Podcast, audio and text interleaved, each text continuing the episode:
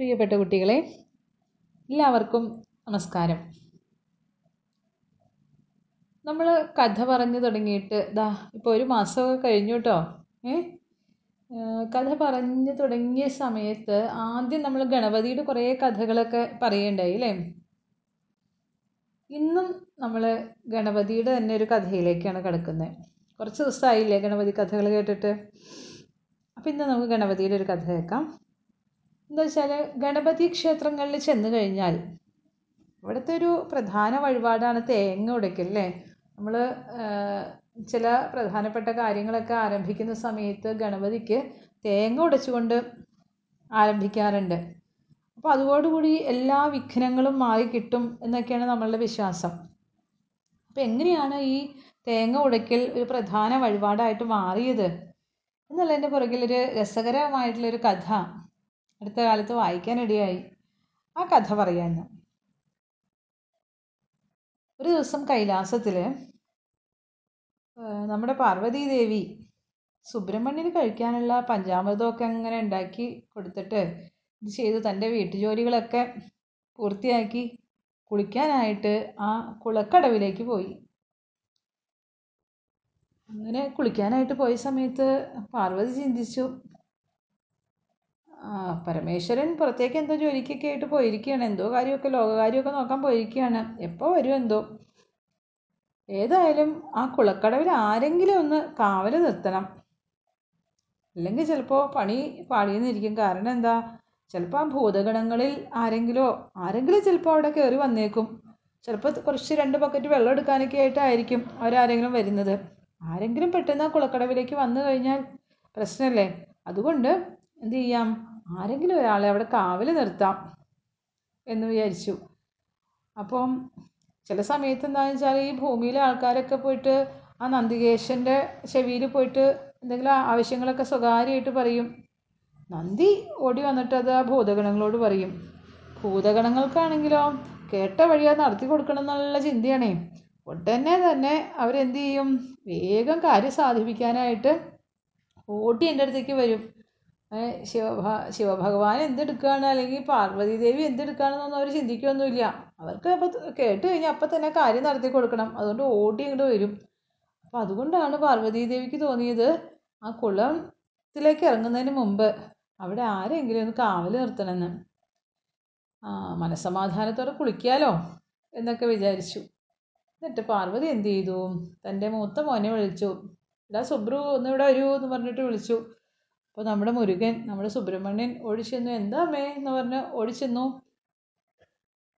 പാർവതി ദേവി പറഞ്ഞു മതി നിന്റെ പഞ്ചാമൃതം കഴിക്കലൊക്കെ നിർത്തിക്കോ. ബാക്കിയൊക്കെ ഇനി കുറച്ച് നേരം കഴിഞ്ഞിട്ട് കഴിക്കാം. ഇത് അമ്മ കുളിക്കാനായിട്ട് പോവുകയാണ് നീ വന്നിട്ട് ആ കുളപ്പുരയുടെ മുമ്പിൽ ഒന്ന് കാവൽ നിൽക്ക് ആ ഭൂതമാമന്മാർ ആരെങ്കിലും വന്നാലേ അവിടേക്ക് കടത്തി വിടണ്ടാട്ടോ ഉണ്ണി. ഏ കയ്യിലൊരു ധൈര്യത്തിന് ആ വേലും കൂടി പിടിച്ചോ എന്ന് പറഞ്ഞു. ഇത് കേട്ട വഴി സുബ്രഹ്മണ്യൻ എന്ത് ചെയ്തു? തന്റെ വേലൊക്കെ എടുത്തുകൊണ്ട് വന്നു. അമ്മയുടെ കുളിക്ക് കാവലായിട്ട് അങ്ങനെ നിൽക്കുകയാണ്. കുളപ്പുരയുടെ മുമ്പിൽ നിൽക്കുക. വേലൊക്കെ പിടിച്ചൊരു ഭടനെ പോലെ നിൽക്കുക ഗംഭീരമായിട്ട് ഒരാൾ വന്നാലും ഞാൻ കടത്തി വിടില്ല എന്നുള്ള മട്ടിൽ. അങ്ങനെ നിൽക്കുമ്പോഴാണ് ആര് വരുന്നത്? ആ അച്ഛനായിട്ടുള്ള മഹാദേവന്റെ വരവ്. ആ അമ്മ അന്വേഷിച്ചിട്ടുള്ള വരവാണേ. എവിടെ? അമ്മ എവിടെ പോയി ഉണ്ണി എന്ന് ചോദിച്ചിട്ടാണ് വരണേ. അപ്പോൾ കുട്ടി പറഞ്ഞു അമ്മ കുളിക്കുകയാണ്. ഏ ഈ നേരത്താണ് അമ്മയുടെ കുളി? ഉച്ചയായല്ലോ അപ്പോഴാണോ കുളിക്കുന്നത്? എന്ന് ചോദിച്ചപ്പോൾ മുരുകൻ പറഞ്ഞു ബ്രാഹ്മമുഹൂർത്തത്തിലൊക്കെ കുളിയൊക്കെ കഴിഞ്ഞതാണ് അമ്മയുടെ. പക്ഷെ അടുക്കള പണിയൊക്കെ കഴിഞ്ഞപ്പോഴേക്ക് ആകെ വേർത്ത് കുളിച്ചു എന്നും പറഞ്ഞിട്ട് അമ്മ കുളത്തിലേക്ക് പോണതൊക്കെ കണ്ടത് എന്ന്. ശിവൻ പിന്നെ കേട്ട വഴി മകന്റെ അടുത്ത് വേറെ അനുവാദമൊന്നും ചോദിക്കാൻ നിന്നില്ല. കാരണം എന്റെ ഭാര്യയല്ലേ അവിടെ കുളിക്കണത്? ഏ എന്തനുവാദം ചോദിക്കാനാ. മകനോടൊന്നും ചോദിക്കാൻ നിന്നില്ല. നേരെ കുളക്കടവിലേക്ക് അങ്ങ് ഇറങ്ങി ചെന്നു. ഭർത്താവാണെങ്കിലും മിണ്ടാതെയും പറയാതെയുള്ള ആ വരവുണ്ടല്ലോ. ആ വരവ് പാർവതിക്ക് അത്ര പിടിച്ചില്ല. ഒന്നുകിലൊന്ന് മുരടനക്കെങ്കിലും വേണ്ടേ? അതല്ലെങ്കിൽ പാറൂന്നൊന്ന് ഒന്ന് വിളിച്ചിട്ട് വന്നുകൂടായിരുന്നോ എന്നൊക്കെ വിചാരിച്ചു. ഇങ്ങനെ ശബ്ദം ഉണ്ടാക്കാണ്ട് വരുമ്പോഴേ അത്ര നല്ല പണിയൊന്നുമല്ല. എനിക്കത് ഇഷ്ടമൊന്നും ആയില്ല. എന്നുള്ള മട്ടിൽ പാർവതി എങ്ങനെ ആ മുഖമൊക്കെ ചൊടിച്ച് അത് നോട്ടം നോക്കി. പാർവതിക്ക് ആലോചിക്കും തോറും ദേഷ്യം കൂടി കൂടി അങ്ങോട്ട് വന്നു. എന്തൊരു പണിയായി കാണിച്ചത് എന്ന് വിചാരിച്ചു. അത് കഴിഞ്ഞപ്പോൾ തോന്നി ഇത്തിരി കുശുമ്പൊക്കെ ഉള്ളിൽ തോന്നി. ആ എന്റെയും അദ്ദേഹത്തിന്റെയും കൂടി മകനാണല്ലോ ഈ സുബ്രഹ്മണ്യൻ. അവനാണ് അവിടെ നിൽക്കണത് കൊണ്ടല്ലേ ഈ ശിവഭഗവാൻ ഇത്ര സ്വാതന്ത്ര്യം എടുത്തിട്ട് ഇങ്ങോട്ട് ഇറങ്ങി പോകുന്നത് അനുവാദമൊന്നും ചോദിക്കാതെ നേരെ ഇങ്ങോട്ട് ഇറങ്ങി പോരാൻ കാരണം അതല്ലേ? അതുകൊണ്ട് ഞാൻ പറയുന്നതൊക്കെ അതേപടി അനുസരിക്കുന്ന അക്ഷരം പ്രതി അനുസരിക്കുന്ന ഒരു കുട്ടി എനിക്ക് വേണം. അവനാണെങ്കിൽ ഈ സുബ്രഹ്മണ്യനെ പോലെ അവിടെ മിണ്ടാതെ നോക്കിയൊന്നും നിൽക്കില്ല. ഞാൻ എന്താണോ പറയണത് അത് കൃത്യമായിട്ട് അനുസരിച്ചോളും. അങ്ങനെ ഒരു മകനെ ഉണ്ടായിരുന്നെങ്കിൽ നന്നായിരുന്നു. അങ്ങനെയൊക്കെ ചിന്തിച്ച് നിൽക്കുകയാണ് പാർവതി. പാർവതിയുടെ ആ ദുർമുഖം കണ്ടത് ശിവന് കാര്യമൊക്കെ പിടികിട്ടി. എന്താ തന്റെ ഈ വരവ് അത്ര പന്തിയായിട്ടില്ല. കൂടുതൽ സമയം ഇവിടെ നിന്ന് കഴിഞ്ഞാൽ പണി പാളും. അതുകൊണ്ട് എന്ത് ചെയ്യാം? വേഗം ഒന്നും അറിയാത്ത പോലെ സ്ഥലം കാലിയാക്കാമെന്ന് വിചാരിച്ച് വേഗം വെറുതെ ഒന്ന് ബോധ്യപ്പെടുത്താൻ വേണ്ടിയിട്ട് താൻ ഇതിനാണ് വന്നതെന്നത് ബോധ്യപ്പെടുത്താൻ വേണ്ടി കാലൊക്കെ ഒന്ന് ഉരച്ച് കഴുകി വെള്ളമൊക്കെ എടുത്ത് തലവഴിയൊക്കെ ഒന്ന് ഇതാക്കിയിട്ട് അങ്ങ് പോയി. വേഗം സ്ഥലം കാലിയാക്കി. ഇത് പാർവതി വെറുതെ ചിന്തിച്ചതല്ല. പാർവതിക്ക് പിന്നെ മനസ്സിൽ ആ ആശയം ഇങ്ങനെ വിടാതെ നിൽക്കുകയാണ്. എന്താ? ആ പാർവതി ഒരു കാര്യം തീരുമാനിച്ച തീരുമാനിച്ചതാ. സ്വന്തമായിട്ടൊരു മകൻ വേണം. ശിവനും പാർവതിക്കും കൂടിയുള്ള മകനുണ്ടല്ലോ സുബ്രഹ്മണ്യൻ അത് പോരാ. താൻ പറയണതൊക്കെ അനുസരിക്കാൻ സ്വന്തമായിട്ട് തനിക്കൊരു മകൻ വേണമെന്ന് തീരുമാനിച്ചു. അങ്ങനെ നീ എന്താ വഴി? എങ്ങനെ ഒരു മകനെ ഉണ്ടാക്കുക? എന്ന് ആലോചിച്ച് ചുറ്റിനൊക്കെ നോക്കി. അപ്പം അങ്ങനെ കുളത്തിന്റെ പടവിലേക്ക് നോക്കിയപ്പോൾ കണ്ട കാഴ്ച അവിടെ താൻ കൊണ്ടുവന്നിരിക്കുന്ന കുറേ ചന്ദനവും മഞ്ഞളൊക്കെ അരച്ചതിരിക്കുന്നുണ്ട്. ഒരു പാത്രത്തിൽ കുറച്ച് ചന്ദനം ഇരിക്കണു മറ്റൊന്നിൽ മഞ്ഞൾ അരച്ചതിരിക്കണു. വേഗം ആ ഇത് തന്നെ നല്ലത്. ചന്ദനവും മഞ്ഞളൊക്കെ കൂടിയും ഉരുട്ടി നല്ല ഗംഭീരമായിട്ട് ഒരു ആൺകുട്ടിയുടെ രൂപം ഉണ്ടാക്കിയത്രേ പാർവതി. എന്നിട്ടോ ഒരു ആൺകുട്ടിയുടെ രൂപം ഉണ്ടാക്കിയത് മാത്രമല്ല കയ്യോടെ അതിന് ജീവൻ കൊടുത്തു. എന്നിട്ട് പറഞ്ഞു ആ ദാ നീ ഇവിടെ കാവൽ നിൽക്കൂ എന്റെ കുളി കഴിഞ്ഞ് വരുന്നത് വരെ ഇവിടെ കാവൽ നിൽക്കട്ടോ. ആരെയും കടത്തി വിടണ്ട എന്ന് പറഞ്ഞു. സുബ്രഹ്മണ്യനെയൊക്കെ അവിടുന്ന് ഓടിച്ചു വിട്ടു. അമ്മയുടെ ആ ദേഷ്യവും ഒക്കെ കണ്ടു കഴിഞ്ഞിട്ട് സുബ്രഹ്മണ്യൻ ആകെ പേടിയായി. സുബ്രഹ്മണ്യൻ ഓടി ചെന്നിട്ട് അച്ഛന്റെ അടുത്ത് പറഞ്ഞു അച്ഛാ അതെ ആ ഭാഗത്തേക്ക് പോകണ്ട കേട്ടോ. അമ്മ ആകെ കട്ട കലിപ്പിലാണ് അങ്ങോട്ടൊന്നും പോവല്ലേ? ആകെ പ്രശ്നമാണ് ഇന്ന് നമ്മുടെ കാര്യം അധോഗതിയാണെന്നൊക്കെ പറഞ്ഞു. ഇതൊക്കെ ഭൂതഗണങ്ങളൊക്കെ ഇതറിഞ്ഞു അയ്യോ ദേഷ്യം പിടിച്ച് നിൽക്കുകയാണ് ഈ പാർവതിയമ്മ. പാർവതിയമ്മയുടെ അടുത്ത് പോയിട്ട് എങ്ങനെയെങ്കിലും ഒന്ന് ആശ്വസിപ്പിച്ച് ദേഷ്യമൊക്കെ ഒന്ന് മാറ്റി ഒന്ന് തണുപ്പിച്ചൊക്കെ എടുക്കണമല്ലോ. അങ്ങനെയെങ്കിലും ഈ കൈലാസം ഈ കുടുംബത്തിൽ ഇത്തിരി സ്വൈര്യം ഉണ്ടാക്കണ്ടേ? ഇത്തിരി സമാധാനം ഉണ്ടാക്കണ്ടേ? അല്ലെങ്കിൽ എന്താ വീട്ടിലെ അവസ്ഥ? വീട്ടിലെ ഗൃഹനായിക ദേഷ്യം പിടിച്ച് തുള്ളി അങ്ങനെ നിൽക്കുന്ന ഒരു അവസ്ഥയാണെങ്കിൽ ആ കുടുംബത്തിൽ സമാധാനം ഉണ്ടാവുമോ അതുകൊണ്ട് ഭൂതഗണങ്ങൾ ഓടിച്ചെന്നു. ഏ? എങ്ങനെയെങ്കിലും സംഭാഷണം സംഭാഷണമൊക്കെ നടത്തി ഒന്ന് അനുനയിപ്പിക്കാനായിട്ട് ശ്രമിച്ചു. പാർവതി അടുക്കുന്ന മട്ടില്ല. നന്ദികേശ്വരൻ വന്നു. ഒരു രക്ഷയില്ല. പാർവതിയുടെ ദേഷ്യം അങ്ങനെ തന്നെ. അത് കഴിഞ്ഞപ്പോൾ സുബ്രഹ്മണ്യം വന്നു ശിവൻ വന്നു. പാർവതിയുടെ അടുത്തേക്ക് ഒന്ന് കടന്നു പോകണമെങ്കിൽ ആ കടവിന്റെ അപ്പുറത്തേക്ക് കടത്തി വിടുന്നേ ഇല്ല.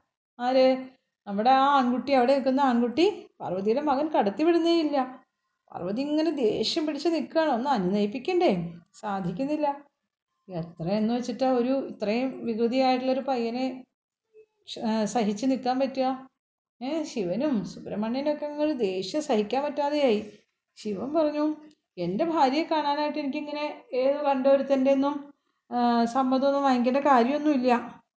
എന്ന് പറഞ്ഞുകൊണ്ട് ആ കുട്ടിയായിട്ട് ഏറ്റുമുട്ടാൻ തുടങ്ങി. അങ്ങനെ ശിവന്റെ പക്ഷത്തിലുള്ള ആൾക്കാരെല്ലാവരും കൂടി ചേർന്ന് ഈ കുട്ടിയുമായിട്ട് ഗംഭീര യുദ്ധമായി. ചന്ദനവും മഞ്ഞളൊക്കെ കുഴച്ചാണ് ഉണ്ടാക്കിയതെങ്കിലും കുട്ടിക്ക് ആ നല്ല കരുത്തായിരുന്നു. നല്ല ശക്തിമാനായിരുന്നു അവൻ. ഏ അവനെ പെട്ടെന്നൊന്നും ആർക്കും തോൽപ്പിക്കാൻ പറ്റില്ലായിരുന്നു. അങ്ങനെ വാശി കയറി വാശി കയറി അവസാനം എന്താ ഉണ്ടായേ?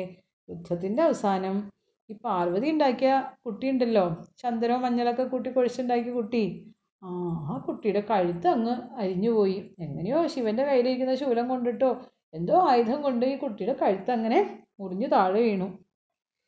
അത് കണ്ട വഴി പാർവതി ആകെ ഉറഞ്ഞു തുള്ളി. നേരിട്ട് യുദ്ധത്തിനായിട്ടങ്ങട് വന്നു ശിവനോട്. ഏ ദേവലോകം മുഴുവൻ ഭയന്നു. ആ പാർവതിക്ക് സഹിക്കാനാവുന്നില്ല. താൻ എത്ര കഷ്ടപ്പെട്ടുണ്ടാക്കിയ മകനാണ്. ആ മകന്റെ തല അറ്റുപോയി. ഇത് കണ്ടിട്ട് എങ്ങനെ സഹിക്കാനാണ്? ദേവലോകം മുഴുവൻ ഭയത്തോടു കൂടി നോക്കി നിൽക്കുന്നത് യുദ്ധത്തിൽ പാർവതി ജയിക്കാനായിട്ട് ആര് വിചാരിച്ചാലും സാധിക്കില്ല. ഇനി അഥവാ മഹാവിഷ്ണുവിന്റെ എന്തെങ്കിലും ഒരു തരികിട പരിപാടിയൊക്കെ ഒപ്പിച്ച് തൽക്കാലത്തേക്ക് എന്തെങ്കിലും ജയിക്കാമെന്ന് വിചാരിച്ചു കഴിഞ്ഞാലും ഈ മഹാദേവൻ ഇനി തിരിച്ച് വൈകുന്നേരം ആകുമ്പോൾ സ്വന്തം കുടുംബത്തേക്ക് കയറി ചെല്ലണ്ടേ? ഈ കൈലാസത്തിലേക്ക്? അതൊന്നും സാധിക്കില്ല. അതുകൊണ്ട് പിന്നെ എന്താ ഒരു വഴി? യുദ്ധം ചെയ്ത് തോൽപ്പിക്കാമെന്നൊന്നും വിചാരിക്കണ്ട. ആകെയുള്ളൊരു വഴി പാർവതിയുമായിട്ടൊരു സന്ധി സമാധാന ചർച്ചയൊക്കെ നടത്തി എങ്ങനെയെങ്കിലും അനുനയിപ്പിച്ച് കാര്യം നടത്തുക എന്നുള്ളതാണ്. അതിനൊക്കെ അടുത്തുകൂടി പാർവതി ഒരു രീതിയിൽ എടുക്കുന്നില്ല. പാർവതി പറഞ്ഞു എന്റെ മകനെ ജീവൻ കൊടുത്തിട്ട് മതി ബാക്കി സന്ധി സംഭാഷണമൊക്കെ. ഏ നിങ്ങളുടെ കൂടി മകനായിരുന്നെങ്കിൽ നിങ്ങൾ ഈ കടുങ്കൈ ചെയ്യുമായിരുന്നോ? ഇത് എന്റെ സ്വന്തം മകനായതുകൊണ്ടല്ലേ നിങ്ങളിങ്ങനെ ചെയ്തത്? അതുകൊണ്ട് എത്രയും പെട്ടെന്ന് എന്റെ കുട്ടിക്ക് ജീവൻ കൊടുത്തോളൂ. അല്ലെങ്കിൽ ഞാൻ ഒരൊറ്റ എണ്ണത്തിനെ ഇവിടെ വച്ചേക്കില്ല എന്നൊക്കെ പറഞ്ഞ് എന്റെ മുടിയൊക്കെ അഴിച്ചിട്ട് അലറി തുള്ളി അങ്ങ് നിൽക്കുകയാണ്. ആ ചേലയുടെ തുമ്പൊക്കെ എടുത്ത് ആ എളിയിലൊക്കെ കുത്തി അങ്ങനെ നിൽക്കുകയാണ്. ഉടനെ കാര്യങ്ങൾക്കൊക്കെ ഒരു തീരുമാനമായി. ദേവന്മാരൊക്കെ നാല് വഴിക്കും പാഞ്ഞു. എങ്ങനെ ഇനിയിപ്പോൾ ഈ കുട്ടിക്ക് ജീവൻ കൊടുക്കണമെങ്കിൽ എന്താ വഴി? ഏ ഈ കുട്ടിക്ക് തലയില്ലല്ലോ. ഒരു തല കൊണ്ടുവന്ന് പിടിപ്പിച്ചാലല്ലേ കുട്ടിക്ക് ജീവൻ കൊടുക്കാൻ പറ്റുള്ളൂ? എല്ലാവരും പല വഴിക്ക് ഓടി. അവസാനം ആരോ എന്ത് ചെയ്തു? ഒരു ആനയുടെ തല വെട്ടിക്കൊണ്ട് വന്നു അത്രേ. ആ ആനയുടെ തല വെട്ടിക്കൊണ്ട് വന്ന് കുട്ടിയുടെ കഴുത്തിൽ വെച്ചു എന്ന്. അപ്പോഴേക്കും അവിടെ ബ്രഹ്മാവൊക്കെ എത്തി. സാധാരണ ബ്രഹ്മാവ് ഇങ്ങനെയുള്ള സൃഷ്ടിയുടെ കാര്യത്തിൽ തന്റെ കടമ നിർവഹിക്കുന്ന കാര്യത്തിൽ ഇങ്ങനെ യാതൊരു നീക്കുപോക്കും നടത്താറൊന്നുമില്ല. പക്ഷേ ഈ സന്ദർഭത്തിൽ അതൊക്കെ ചിന്തിച്ച് നിന്നാൽ ഒരു കാര്യമില്ല. കാരണം എന്താ? നിയമം പറഞ്ഞു നിന്നപ്പോൾ ചിലപ്പോൾ ശിവന്റെയും പാർവതിയുടെയും യുദ്ധമൊക്കെ നടക്കും. രണ്ടുപേരും കൂടി യുദ്ധം നടന്നു കഴിഞ്ഞാൽ ഏറ്റുമുട്ടിക്കഴിഞ്ഞാൽ ഇവിടുത്തെ ഈ ലോകം തന്നെ നശിച്ചു എന്നിരിക്കും പിന്നെ ഇപ്പോൾ ഒരു സൃഷ്ടി നടത്തണ്ടെന്ന് മാത്രമല്ല ജീവിതകാലത്തിൽ ഒരിക്കലും ഇനി ഒരു സൃഷ്ടിയും നടത്തേണ്ടി വരില്ല. അതുപോലത്തെ അവസ്ഥയാകും. അതുകൊണ്ട് ബ്രഹ്മാവ് വിചാരിച്ചു. ഏതായാലും കൈകൊണ്ട് ഇതിനൊരു പരിഹാരം ഉണ്ടാക്കിയേക്കാം. ആനയുടെ തലയാണെങ്കിലും വേണ്ടില്ല. കുട്ടിക്ക് ജീവൻ കൊടുത്തേക്കാം എന്ന് വിചാരിച്ച് കുട്ടിക്ക് അങ്ങനെ ജീവൻ വെപ്പിച്ചു. അപ്പോഴല്ലേ അടുത്ത പുലിവാൽ? എന്താ? ഈ കുട്ടി പോയിട്ട് ആ കുളത്തിലെ വെള്ളത്തിലൊക്കെ ഒന്ന് ഇറങ്ങി നോക്കിയതാണ്. വെള്ളത്തിലേക്ക് നോക്കിയപ്പോഴാണ് കുട്ടി കാണുന്നത്. ആ, തന്റെ തലയൊക്കെ മാറിയിരിക്കണു. തന്റെ തലയൊക്കെ പോയിട്ട് ഇപ്പം എന്താ ഒരു ആനത്തലയാണല്ലോ ഇരിക്കണേ. ഇത്ര നേരം തന്റെ തല ഇതായിരുന്നില്ലല്ലോ. നല്ല സുന്ദരനായിട്ടുള്ള നല്ല മുഖമായിരുന്നു. ഇപ്പോൾ ഇതാ നോക്കുക ആ തലയൊക്കെ പോ പോയിട്ട് ആ കുഞ്ഞു മൂക്കിന്റെ സ്ഥാനത്ത് ഇതാ നീണ്ട വലിയൊരു മൂക്ക് ഇങ്ങനെ ആടി കിടക്കുകയാണ് വലിയ രണ്ട് ചെവി രണ്ട് കുഞ്ഞു കണ്ണ് പിന്നെ കൊമ്പ് ഇതൊക്കെ കണ്ടിട്ട് കുട്ടി ഇങ്ങനെ ഞെട്ടിപ്പോയി. ഓ ഇത്രയും വലിയ തലയോ? ഇത് എവിടെ നിന്ന് വന്നു? ഇതായിരുന്നില്ല എന്റെ തല എന്നൊക്കെ വിചാരിച്ചിട്ട് കുട്ടിക്ക് ആകെ ദേഷ്യം ഇങ്ങോട്ട് വന്നു. ഉടനെ നോക്കി തൊട്ടിപ്പുറത്ത് ശിവൻ നിൽക്കുന്നുണ്ട്. ശിവന്റെ നേരെ പൊട്ടി തെറിച്ചുകൊണ്ട് കുട്ടി ചോദിച്ചു എന്റെ ശരിക്കുള്ള തല എവിടെ? എന്ന് ചോദിച്ചു. കേട്ടപ്പോൾ ശിവനൊന്ന് പരിങ്ങി. കാരണം ശിവന്റെ കയ്യിലിരിക്കുന്ന എന്തോ ആയുധം കൊണ്ടാണല്ലോ ഇതൊക്കെ പോയത്. ശിവൻ പേടിച്ചൊന്ന് പരിങ്ങി. കുട്ടിയാണെങ്കിൽ അത്ര പാവം കുട്ടിയൊന്നുമല്ല. നല്ല ദേഷ്യക്കാരനൊക്കെയാ ഏ നല്ല ശക്തിമാനാണ് ബലവാനാണ് ദേഷ്യക്കാരനാണ്. അതുകൊണ്ട് ശിവൻ പരിങ്ങി. അപ്പോൾ ശിവന് മനസ്സിലായി. ഇനി നേരെ ചൊവ്വയൊക്കെ പറഞ്ഞിട്ട് എന്താ ദേഷ്യപ്പെട്ടിട്ടൊന്നും കാര്യമില്ല. കുട്ടിയുടെ അടുത്ത് പരമാവധി ഒരു വിനയവും എളിമയും ഒക്കെ കാണിച്ചു നോക്കാം. താഴ്ന്നു കൊടുത്തില്ലെങ്കിൽ ചിലപ്പോൾ രക്ഷയില്ല. അത് കാരണം പറഞ്ഞു മോനെ അതിനേക്കാളൊക്കെ എന്ത് തലയാ? എന്ത് ഭംഗിയുള്ള തലയാ മോനെ ഇപ്പോൾ ഇരിക്കണത് ആദ്യത്തെ തലയിലേ ഒരു കുഞ്ഞു മൂക്കല്ലേ ഉണ്ടായിരുന്നേ. ദാ ഇപ്പൊ എന്ത് ഭംഗിയുള്ള നീണ്ട മൂക്കാ മോനുള്ളത്. ഇനി ആ പഴയ പാട്ട മുഖം ഉണ്ടല്ലോ. ഏ ആ മുഖത്ത് വല്ല കൊമ്പ് എന്തെങ്കിലും ഉണ്ടായിരുന്നോ? എന്തൊരു പേട്ട മുഖമായിരുന്നു അത്? ദാ ഇപ്പൊ നോക്ക്. ആനയുടെ കൊമ്പ് പോലെ രണ്ട് സൂപ്പർ കൊമ്പുണ്ടല്ലോ. പിന്നെ ചെവിയാണെങ്കിൽ പറയേ വേണ്ട. എന്തൊരു സുന്ദരമായ ചെവിയാ നിന്റെ. അന്നത്തെ ചെവി കാണാൻ പോലും ഉണ്ടായിരുന്നില്ല. ഇപ്പൊ ദാ നല്ല വിശറി പോലെ നല്ല വീതിയുള്ള ചെവി. എന്തൊരു സുന്ദരനാ നീ എന്നൊക്കെ പറഞ്ഞു. എവിടെ? ആര് കേൾക്കാനാ? ചെക്കൻ ദേഷ്യം കൊണ്ട് ഇങ്ങനെ വിറച്ച് നിൽക്കല്ലേ അത് മാത്രമല്ല കണ്ണൊക്കെ ഉരുട്ടി. ആ കുഞ്ഞു കണ്ണാണെങ്കിൽ ആ കണ്ണൊക്കെ ഉരുട്ടി തുമ്പിക്കൈയൊക്കെ പൊക്കിയിട്ട് പറഞ്ഞു എനിക്കെന്റെ പഴയ തല തരുന്നുണ്ടോ? എന്ന് ചോദിച്ചു. ശിവൻ മയത്തിലൊക്കെ പറഞ്ഞു നോക്കി. അത് മോനെ അതെ ആ തലയുണ്ടല്ലോ അതുണ്ടല്ലോ ഏ- ഏതുണ്ടല്ലോ എന്ന്. എന്റെ തല എവിടെയെന്നാണ് ഞാൻ ചോദിക്കുന്നത്? എന്ന് പറഞ്ഞു ഗണപതി. അപ്പോൾ പറഞ്ഞു അത് മോനെ എന്നെ അപ്പോഴേ അറിയാ അങ്കിൾ അറിയാണ്ട് കൈ വീശിയപ്പോഴേ ആ, കഴുത്ത് മുറിഞ്ഞപ്പോഴേ കഴുത്ത് മുറിഞ്ഞപ്പോൾ ആ അറിയാണ്ട് ആയുധം കൊണ്ടിട്ട് തല ഇങ്ങനെ നിലത്ത് വീണു പോയതാന്ന്. ഏ അത് കേട്ട വഴി ആ കുഞ്ഞിന്റെ ദേഷ്യം ഒന്നുകൂടി കൂടി. ആഹാ എന്റെ തല കളഞ്ഞത് ഇയാളാണല്ലേ? ആ ഞാനും കളയട്ടെ. ആ തലയൊന്നും കാണട്ടെ. ഞാനും അറിയാതെ ഈ തലയൊന്ന് താഴേക്ക് ഇടട്ടെ എന്ന് പറഞ്ഞു. ശിവൻ കേട്ട വഴി ഞെട്ടിപ്പോയി. ഏ ആ പയ്യന്റെ തല കളഞ്ഞതിന് പകരം ഇപ്പം ഇതാ തന്റെ തലയാണല്ലോ ചോദിക്കണേ. എവിടെ നിന്ന് എടുത്ത് കൊടുക്കും? ശിവന്റെ രണ്ട് കണ്ണ് മാത്രമല്ല മൂന്ന് കണ്ണ് തള്ളിപ്പോയി. ഏ കണ്ണ് വീഴ്ച പോയി. ആഹാ ഇനി എന്ത് ചെയ്യും? ഞാനും ഒന്ന് കൊന്നു കൊന്നു നോക്കട്ടെ എന്നൊക്കെയാണ് കുട്ടി പറയണതേ. പണി ആകെ പാളിയല്ലോ എന്ന് വിചാരിച്ചിട്ട് ശിവനിങ്ങനെ നിൽക്കുക ഈ കുട്ടികളാണെങ്കിൽ ഉണ്ടല്ലോ ചില കുട്ടികൾ അങ്ങനെയാണ് ഒരു കാര്യം വാശി പിടിച്ചു കഴിഞ്ഞാൽ പിന്നെ അത് നടക്കാതെ അവിടെ നടങ്ങില്ല നടത്തി ഇനിയിപ്പോൾ ഈ കുട്ടിയുടെ കാര്യം ആഗ്രഹം നടത്തി കൊടുത്തില്ലെങ്കിലോ? ഇവന്റെ വാശി അല്ലേ? ആ വാശി നടത്തി കൊടുത്തില്ലെങ്കിലോ? ആ ആനവായിൽ കിടന്ന് കീറാനും തുടങ്ങും. കീറി പൊളിച്ചാൽ പിന്നെ ഇവിടെ അങ്ങ് നിൽക്കുമോ അതും ഇല്ല. പിന്നെ എങ്ങനെ നടത്തും? ഈ ആഗ്രഹം നടത്തി കൊടുക്കാൻ വഴിയുണ്ടോ? സ്വന്തം കല കഴുത്ത് കാണിച്ചു കൊടുത്ത് ഇതാ മോൻ മുറിച്ചോട്ടോ എന്ന് പറഞ്ഞ് കൊടുക്കാൻ പറ്റുമോ അതും സാധിക്കില്ല. സ്വന്തം തലയല്ലേ എറിഞ്ഞു കളിക്കാൻ കൊടുക്കാൻ പറ്റുമോ അങ്ങനെ വിഷമിച്ച് നിൽക്കുന്ന സമയത്താണ് പുറകിൽ നിന്ന് ആരോ ഒരാൾ ശിവഭഗവാനെ ഒരു തോണ്ട് കൊടുത്തു. ശിവൻ തിരിഞ്ഞു നോക്കി. തിരിഞ്ഞു നോക്കിയപ്പോൾ പറഞ്ഞു അതെ ഞാനൊരു പണി പറഞ്ഞു തരാം. ഈ കുട്ടി ഉണ്ടായിട്ട് ഇപ്പോൾ അധികം നേരമൊന്നും ആയിട്ടില്ലല്ലോ. ഇപ്പം ഉണ്ടായിട്ടില്ലല്ലോ. അവന് വലിയ ലോകപരിചയമൊന്നും ഉണ്ടാവില്ല. വലിയ വിവരമൊന്നും ഉണ്ടാവില്ല. അതുകൊണ്ട് ഒരു കാര്യം ചെയ്തേ. ഞാനൊരു സാധനം തരാം. ഇത് അങ്ങോട്ട് കൊടുത്തോ. ഇത് എന്റെ തലയാന്ന് പറഞ്ഞാൽ അങ്ങോട്ട് കൊടുത്തോളാൻ പറഞ്ഞു. ഒരു സാധനം കയ്യിലേക്ക് കൊടുത്തു. ശിവൻ നോക്കിയപ്പോൾ എന്താ ആ മൂന്ന് കണ്ണൊക്കെ ഉണ്ട്. എന്തായിരുന്നു സാധനം എന്നറിയോ ഒരു നാളികേരായിരുന്നു ഒരു തേങ്ങ. നോക്കുമ്പോൾ മൂന്ന് കണ്ണൊക്കെ ഉണ്ട്. എന്നിട്ട് പറഞ്ഞു ആ കൊടുത്തു നോക്കാം നടക്കുമോയെന്നറിയില്ല ഏ? എന്ന് വിചാരിച്ചുകൊണ്ട് വേഗം ശിവൻ അത് വാങ്ങിച്ചിട്ട് എന്ത് ചെയ്തു? ആ കുട്ടിയുടെ കയ്യിലേക്ക് കൊടുത്തു. എന്നിട്ട് പറഞ്ഞു ദാ മോനെ ദാ എന്റെ തല ദേ മൂ ആ മൂന്ന് കണ്ണൊക്കെ ഉണ്ട് ഇതിന് കണ്ടില്ലേ? ദേ ആ ഇതാണ് ആ തല. ദാ മോനെ എന്ത് വേണ്ടതെന്ന് വെച്ചാൽ ചെയ്തോ? എന്ന് പറഞ്ഞിട്ട് ആ തലയെടുത്ത് എടുത്ത് കൊടുത്തു അത്രേ. തലയല്ല ആ തലയുടെ രൂപത്തിൽ ആ നാളികേരം എടുത്തു കൊടുത്തു. കുട്ടിക്ക് സന്തോഷമായി എന്നാണ് പറയുന്നത് കുട്ടി എന്ത് ചെയ്തു? വളരെ സന്തോഷത്തോട് കൂടിയിട്ട് എനിക്ക് ആ ദേഷ്യമുണ്ട്. വേഗം ആ ദേഷ്യത്തോട് കൂടിയിട്ട് ആ നാളികേരം അങ്ങ് വാങ്ങി. എന്നിട്ടൊരൊറ്റ ഏറായിരുന്നു. എവിടേക്കാണ് എറിയ എറിഞ്ഞതെന്നറിയോ? ആ കുളപ്പടവിലേക്ക്. ആ കുളത്തിന്റെ പടവിലേക്ക് നോക്കി ഒരൊറ്റ ഏറെറിഞ്ഞു. ആ പടവിൽ കൊണ്ടിട്ട് നാളികേരം പല കഷ്ണങ്ങളായിട്ട് ചിതറി തെറിച്ചങ്ങ് വീണു. കുട്ടികളുടെ കാര്യമല്ലേ തന്റെ നല്ല തലയുണ്ടായിരുന്നൊക്കെ അരിഞ്ഞു കളഞ്ഞ ആ ശിവന്റെ തലയാണല്ലോ താനിങ്ങനെ എറിഞ്ഞ് പൊട്ടിച്ചത് എന്ന് വിചാരിച്ച് ഭയങ്കര സന്തോഷമായി കുട്ടിക്ക് കുട്ടി എന്ത് ചെയ്തു? ആ തേങ്ങ ഇങ്ങനെ പൊട്ടിച്ചിതറി കിടക്കുന്നത് കണ്ടിട്ട് തല തല്ലി ചിരിക്കാൻ തുടങ്ങിയത്രേ. ഇടയ്ക്ക് ശിവനെ തോണ്ടി വിളിച്ചുകൊണ്ട് പറഞ്ഞു കൊടുത്തു അത്രേ അയ്യോ മാമന്റെ തല പോയേ മാമന്റെ തല പോയേ എന്ന് പറഞ്ഞിട്ട് ശിവനെ ഇടയ്ക്ക് തോണ്ടി വിളിച്ചിട്ട് കാണിച്ചു കൊടുത്തു എന്ന് അപ്പോൾ ഓ കാര്യങ്ങൾക്കൊക്കെ ഒരു സമാധാനമായല്ലോ എന്ന് വിചാരിച്ച് പാർവതി ദേവി എന്ത് ചെയ്തു? ആ ചിരിച്ചുകൊണ്ട് മോനെ തിരുത്തി കൊടുത്തു മോനോട്. മോനെ ഇത് മാമനല്ല കേട്ടോ ഏ മാമന്റെ തല പോയെന്ന് പറഞ്ഞല്ലേ കളിയൊക്കെ? ഇത് മാമനല്ല മോന്റെ അച്ഛനത് എന്ന് പറഞ്ഞിട്ട് അങ്ങനെ തിരുത്തി കൊടുത്തു അത്രേ. എന്നിട്ട് ശിവൻ എന്ത് ചെയ്തു? ആ കുഞ്ഞ് ഗണപതിയെ എടുത്ത് വാരിയെടുത്ത് ഉമ്മയൊക്കെ കൊടുത്തു. ഗണപതി എന്ന് ചെവിയിൽ പേരൊക്കെ വിളിച്ചു.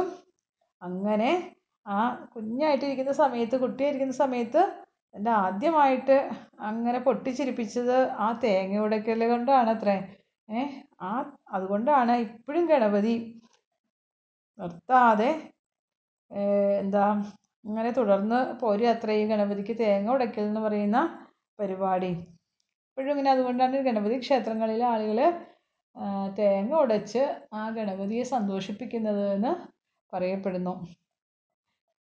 ഏതായാലും കൊള്ളാമല്ലേ ഗണപതിയുടെ കഥ അനവധി കഥകൾ നമ്മൾ കേട്ടിട്ടുണ്ടെങ്കിലും നാളികേരം ഉടയ്ക്കുന്നതുമായി ബന്ധപ്പെട്ടുകൊണ്ടുള്ള ഒരു കഥയാണ് നിങ്ങൾ കേട്ടത്. എല്ലാവർക്കും കഥ ഇഷ്ടമായി എന്ന് കരുതുന്നു. മറ്റൊരു കഥയുമായിട്ട് അടുത്ത ദിവസം വീണ്ടും എത്താം. അതുവരെ നന്ദി നമസ്കാരം.